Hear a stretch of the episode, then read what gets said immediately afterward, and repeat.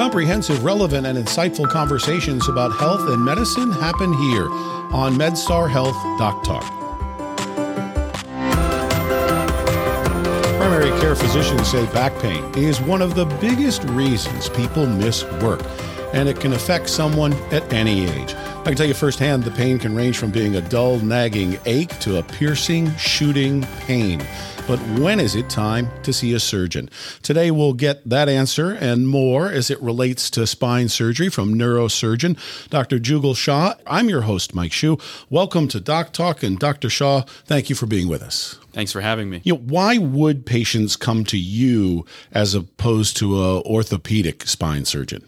That's a great question. In our training, both orthopedic and neurosurgeons are taught how to operate and manage spine conditions. Our approach to the spine can be slightly different. During our training, neurosurgeons, as our name implies, are taught to be comfortable with nerves and nerve decompressions, and orthopedic surgeons are uh, in a bone based background where they're taught about how bones heal and bones grow. And they're both very complementary to each other, as back pain and spine pain uh, can be either one or both pain originating from the bones or the nerves themselves. I'm sure sometimes you, you get referrals both ways. Exactly. And a lot of my patients will see both as a second opinion. And my advice to them is go with who you feel comfortable with. There are certain pathologies and spine pathologies that neurosurgeons may be a little bit more equipped to handle, such as spinal tumors. Um, and there are other pathologies where really the bone needs to grow that uh, patients may feel more comfortable with an orthopedic surgeon. But at the end of the day, my advice is uh, if you have the luxury of being able to see multiple providers, just go with who you're most comfortable with. Okay, so when it comes to back pain, what what do you see the most? Probably the most common thing that comes in uh, that patients complain when they come into my office is they have really bad pain in the back when they walk more than a couple of blocks. The pain also goes down to their legs and they have to lean forward and they're just not experiencing the quality of life that they just thought they would be living at that point. You just described, I think we all just uh, saw someone in our, our, minds walking down the sidewalk with that sort of stooped over, maybe a little bit of a shuffle trying to alleviate some pain. Exactly. And we coined you know, a term, neurogenic claudication, you know, pain that goes down the legs. That's worse with walking and it's extremely common, unfortunately. So for something like that, the fix is? Oftentimes it involves removing pressure off of the bone. Really to understand what the problem is is that as our spines age, it causes pressure on the nerves and those nerves can oftentimes rub, against each other and that's why the symptoms are worse with walking. So the fix is oftentimes doing a surgery to remove the pressure from the nerves and also a thickened ligament that can happen. And in some instances a fusion surgery is also necessary where two pieces of bone of the spine that are next to each other will need some sort of fixation so that the bone heals and grows over the next couple of months to alleviate the pain. Sounds complicated. well, that's the reason why neurosurgery training seven plus years. I would imagine when you see a successful case where someone comes back and they they have their mobility back and you know they can move freely that that must give you a lot of pride it's it's one of the most uh, incredible things to see I, I was just on the phone with my good friend from medical school who's a neurologist and he was telling me, "Oh, you know how you know how's the job going? Like, what what are you enjoying?" And I said, "You know what? In the last five days, I did five surgeries, and to be able to see a patient who had weakness before the surgery and immediately after surgery, in some cases, that same examination that I just did shows that their leg is stronger or their arm is stronger, and the fact that I did that with my own mind and hands is one of the most fulfilling things that I can think of, and such a privilege to be able to do every day. Well, so I, I would imagine that they're, you know, the people that come to you, sometimes they think that this is, you know, at least that's their fear. It's never going to go away. They're living with it and they're you know, looking for some answer. And so to be able to provide that answer, that's fantastic. Exactly. And when a patient would benefit from surgery and I can talk to them about it and alleviate some of the mystery that surrounds the idea of surgery, um, it's very fulfilling to just even be able to educate them about what's going on or at least help them understand why they're in pain or what the potential fixes are. Since we're talking about this, we are talking about the spine, which leads me to ask about, you know, so many people experience back pain. You know, is the spine magnificent as it is? Is it, is it somewhat poorly designed? Why, why do so many people feel so much pain? Yeah, that's a great question. To bring it back kind of to evolutionary terms, if you think of us as mam- evolving from mammals that are used to uh, being quadrupeds, you know, walking on four limbs, and then you take that same system and then all of a sudden you're uh, standing upright and constantly fighting gravity with the upper part of your body. Um, it's not a mystery why so many people suffer from this, unfortunately. What brings people actually? What's what's the tipping point for a lot of people that they say, "All right, I, I got to go see this guy because I can't take it anymore." Exactly. I mean, if the symptom is mostly pain, I always recommend that my patients try the less risky, less invasive things first physical therapy, pain management. Um, a lot of my patients seek alternative medicine, in which everything that they're comfortable with. But once it's gotten at least three or six months and the pain is unremitting and they're not living the life that they think they should, then I'll talk to them about this is the role of surgery. And if their MRI supports that surgery has a high chance of success, then I'll offer it to them. It seems to me like a lot of people don't necessarily want to do the hard work first of the physical therapy and the exercise and the losing weight and all the sort of uh, boilerplate things that people are told. Do you find that's the case that both people sometimes don't want to do the hard work or that they can if not cure themselves, at least alleviate some of their pain by being in the gym and doing the right kind of stretching and exercises and things like that. Yeah, for those people who can do that work, the physical therapy or other treatments, then I always encourage it. There's some people who are just in so much pain yeah. that they can't tolerate physical therapy. And that's when the role of an MRI or other imaging will roll into. And I will look at it and say, you know what? your nerve is extremely pinched. I believe you. That I would believe if you told me that you were in more pain than you are right now, mm-hmm. given how bad the MRI looks. And everything that you can tolerate up until now, try it. And if you can't, I'm always t- happy to talk to you about further options and getting an option that will get you back on your feet as fast as possible. So, is it possible to cause more damage to the spine by by waiting or postponing surgery? It depends. If we're talking about uh, nerve pain and spine pain in the neck or the middle of the back where the spinal cord is present, that tissue tends to be a little bit more sensitive to pressure. Um, versus if we're talking about leg pain and back pain where the spinal cord ends around the middle of the back and you're talking about nerve pressure, as long as there's no weakness, I'd say it's the best thing to do is take the time to try the different therapies and then go with the provider that you're most comfortable with moving forward. So, do people need if if if, if spine surgery is going to be their pathway? Do they need to do any prehab? Is there anything they need to do beforehand uh, before they you know go into the operating room? Yeah, that's a great question. So many of them will have already gone to physical therapy, which is part of rehab. But you bring up an interesting point. There are newer protocols that involve multiple disciplines among nursing, pain management, physical therapy, rehab called enhanced recovery after spine surgery. Many patients traditionally, after spine surgery, uh, would go to, for example, an acute rehab facility where they're getting three hours of intense physical therapy to really maximize the recovery after surgery. But as you just said, prehab, we're getting used to the idea of what exercises am I doing? What am I going to expect during my recovery process before the surgery has been shown in many studies to really shorten the time of recovery and shorten the use of opioids and really maximize their outcomes.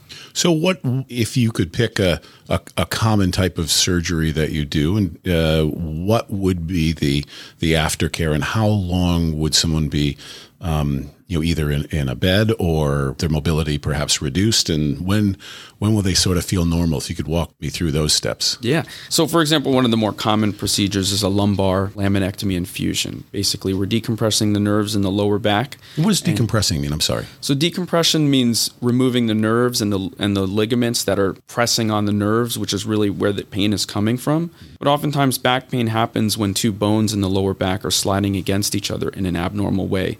So that's where the fusion part comes in, where uh, hardware or titanium implants are used to fix those two bones together. So to use that as an example, being that is as common as it is, usually the day after surgery, I recommend patients get out of bed and walk with physical therapy. And depending on how many levels they're done or how big the surgery is, they're in the hospital about two to three days. I usually recommend not to lift anything heavier than a gallon of milk for about the first month. Physical therapy starts after about two weeks if they're going home. And for some patients who are going to acute rehab, physical therapy starts right away. I really want them mobilizing and prevent any complications that can happen from being bedridden for very long. And then usually it takes about, for the bone healing, about three to six months afterwards. So usually about three to six months is when we say the maximum recovery happens. That will, in what you described, will the patient feel better right away?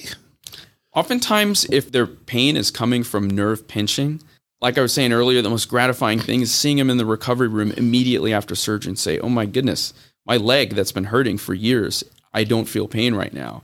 And the first thing I usually say, well, right now, thank your anesthesiologist. But once the anesthesia wears hmm. off, we'll really check. But their pain is still gone. So if it's pain from a pinched nerve, oftentimes that gets better pretty rapidly. And then the back pain takes until the bone fully heals to fully recover. And then for, for people like that, I imagine they also would worry about something coming back. Is is exercise or stretching or, or whatever, is there something they can do then to make sure they stay healthy once you've done your work? Exactly. You know, oftentimes the pain prevents patients from doing the exercise that they want to lead the healthy lifestyle that they want.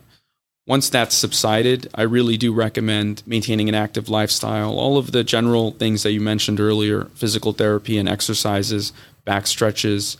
Actually, very recently, um, out of a group in New York, there was a paper that talked about the benefit of yoga for back pain and in a very structured manner over the course of a couple of weeks, measuring whose pain is better, whose pain is not better. And yoga was found to have a significantly improved benefit in pain. In terms of patients who've had surgery, I would say before doing any of those real bending, lifting, twisting exercises that we advise patients to not do while they're healing, after that healing process has occurred in about three to six months, incorporating all of those healthy practices into their lifestyle will really maximize their benefit and prevent them from needing that type of surgery again. Are, are there other things up in the, the, the neck and shoulder area of the spine that, that you work on? Yes. So the spine goes all the way from the brain to the tailbone. Uh, another common thing that we see is a herniated disc in the neck or thickened or arth- arthritis in the neck that causes pinching of the spinal cord and nerves coming out to the arms. So, one of the things that patients come in with is either unremitting arm pain, weakness of the hands, um, or difficulty walking. You know, a lot of patients will say, you know, it's not so much that my legs are weak or that I have lower back pain, but I'm having difficulty finding where my feet are in mm. space. And that's from pressure on the nerves that tell our brain where our our feet are in the three dimensional environment. For that type of um, problem, oftentimes an MRI will show a herniated disc or uh, pressure on the ligament, and um, a decompression and a fusion surgery in the neck will be necessary. I, I imagine that must be maddening to not have the confidence to know where your feet are. It can be incredibly debilitating. Is that something which you can see results fairly quickly if the, everything goes well? It's interesting. The spinal cord itself is a very delicate tissue. Um, there's a lot of delicate and sensitive nerves there. One of the things that uh, when I talk to my patients about surgery is I think of the spine and nerves as a wire with insulation around them. And when we have pressure from either a herniated disc or thickened ligament, that insulation gets damaged and the nerve is not able to carry the signal as well. And what surgery can do is decompress that pressure. And over time, now that the, there's an environment, the body can regrow that insulation around the wire. There's such variability among people in terms of how quickly they rego it. As, as I said earlier, some patients experience relief immediately. Other times, especially when we're talking about spinal cord in the neck, the full benefits really do take three to six months. Yeah, the I, I know I've talked to enough doctors, and one of their things that, that they kind of want people to come see them is when they're awakened at night, whatever the pain is from wherever it is in the body. If it's enough to wake you out of your sleep, maybe you need to go talk to somebody. Where where are you on that? I agree. I mean, if a lot of times degenerative pain happens with movement and walking, but if there is pain that is so great that is preventing you from being able to sleep, the thing that you need to rest, then it's extremely important that person see somebody and get worked up.